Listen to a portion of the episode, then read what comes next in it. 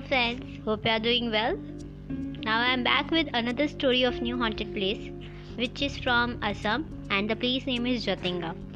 This teeny village with a public of 2500 has one of the most explainable happenings in the world, namely recurring unconditional bird suicides. For centuries now, local and migratory birds fall to the ground in large number on moonless nights of September and October, only on a specific area. This has amazed scientists who can't find any reasonable justification for birds declining dead from the sky in such a pattern that it is extremely disturbing to say the least. But why birds do suicide guys? It is unbelievable story.